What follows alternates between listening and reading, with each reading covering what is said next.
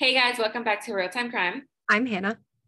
And I'm Janai, and we are back after a very much needed break. Um, today, however, we are not back with a full episode. We are just back with a couple of updates on some of our previous episodes. So take it away, Hannah.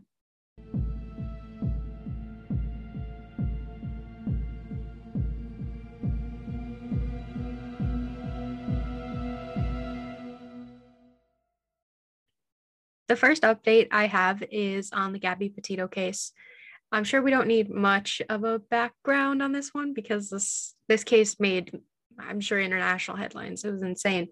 Um, so this girl Gabby Petito and her boyfriend Brian Laundrie went on a cross country trip this past summer, and they were recording it all on like Instagram and YouTube and everything. And at one point, Gabby ended up going missing, and then they ended up finding her remains. So the last thing that we talked about was Brian Laund- Brian Laundrie's remains had been found in the the national park down in Florida. And so the update that we have is really just on the legal front. Um, Gabby's parents are suing the parents of Brian Laundrie, and a, uh, a Florida judge is allowing that to happen. Um, and they are currently now trying to add Brian's family lawyer into the charges as into the charges as well. So her parents are saying that Brian's parents and now the lawyer as well knew that Brian did kill Gabby and were possibly trying to help him buy time to escape the country. So that's what they're claiming. Um, and then they are also suing the Moab or the Moab, Utah Police Department for $50 million. And they're basically saying, we're suing you because you failed to stop her death. Um, so that's that's all we have for now. Just, just some legal stuff. So for the update that I have today, it's on the Cassandra Ayon case. And this case, um, she went missing on the night of October 3rd of 2020, she was last seen in Unity, Wisconsin, leaving her friend's house, and she was driving a 2015 black Chevy Impala. The prime suspect of this case was her ex-boyfriend, um, Jesus Contreras Perez.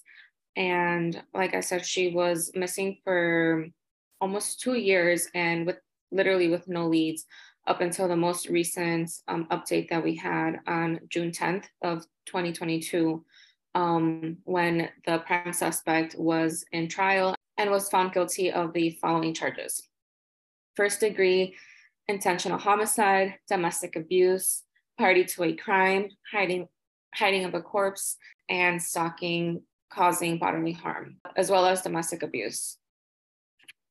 Um,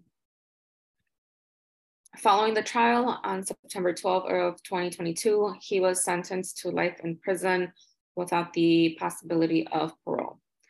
Um, so this was a win to um, the family and to the case for Cassandra, but unfortunately, Jesus never told anyone um, during his trial or anyone regarding where her body was or what he did to her body. Um, so, like I said, it is a good thing that he was given life in prison.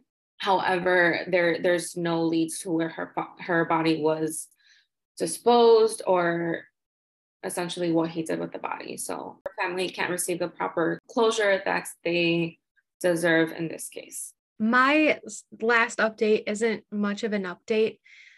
Um, so Jelani Day, if you guys remember, he was a graduate student at Illinois State University and he went missing and his car was found way far away from where his body was found, and his clothes and phone were found apart from where his body was.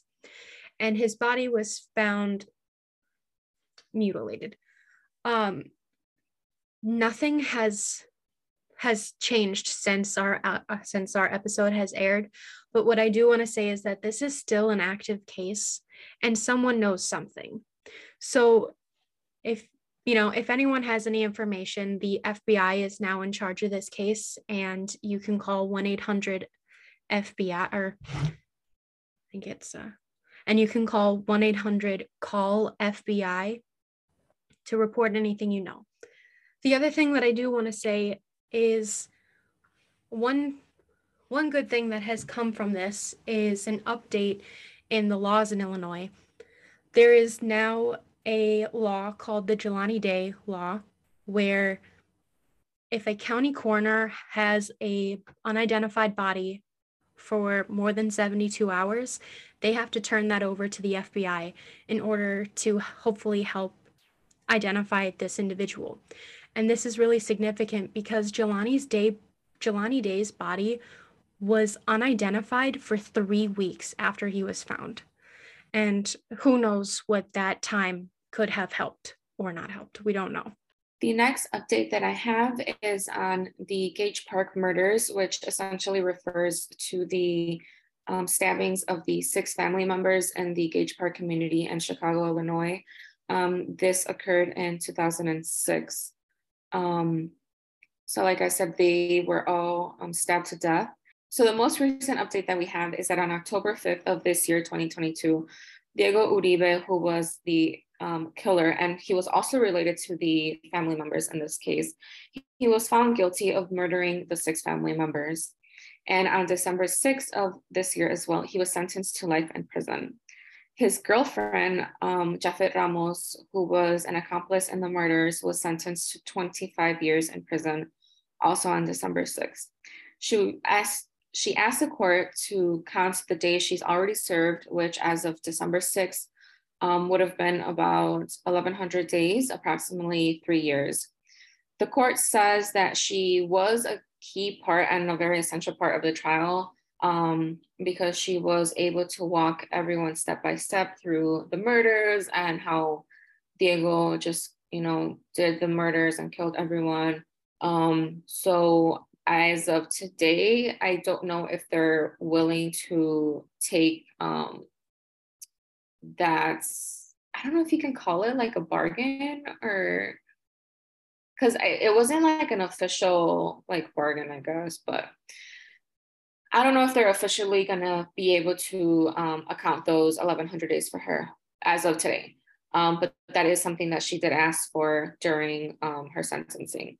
So I guess, you know, eventually we'll be able to get another update. But like I said, um, as of today, Fortunately, he will spend the rest of his life in prison and she will be serving 25 years in prison. So, those are the few updates that we have for today. Um, as Thanksgiving passed and we're still, you know, in the middle of some holidays for those that do celebrate Christmas and other holidays, we want to remind everyone that we are so thankful for the immense support that we received as we started real time crime um, and even throughout this break that we took, because we had so many people reach out to us and ask us, when are you guys coming back? So we really want to thank, um, just take the time to thank everyone that reached out to us and supported us throughout this whole entire journey. Um, and from the bottom of our hearts, just thank you for everything. Thank you. Thank you very much. And we want to let you know we are coming back and we'll be doing every other week just to get ourselves back into the swing of things and and you know working towards that goal of coming back to the weekly episodes. So as always for any updates um, referring to our episodes or anything relating to real-time crime you can always refer to our social media um, and you can find that linked in our description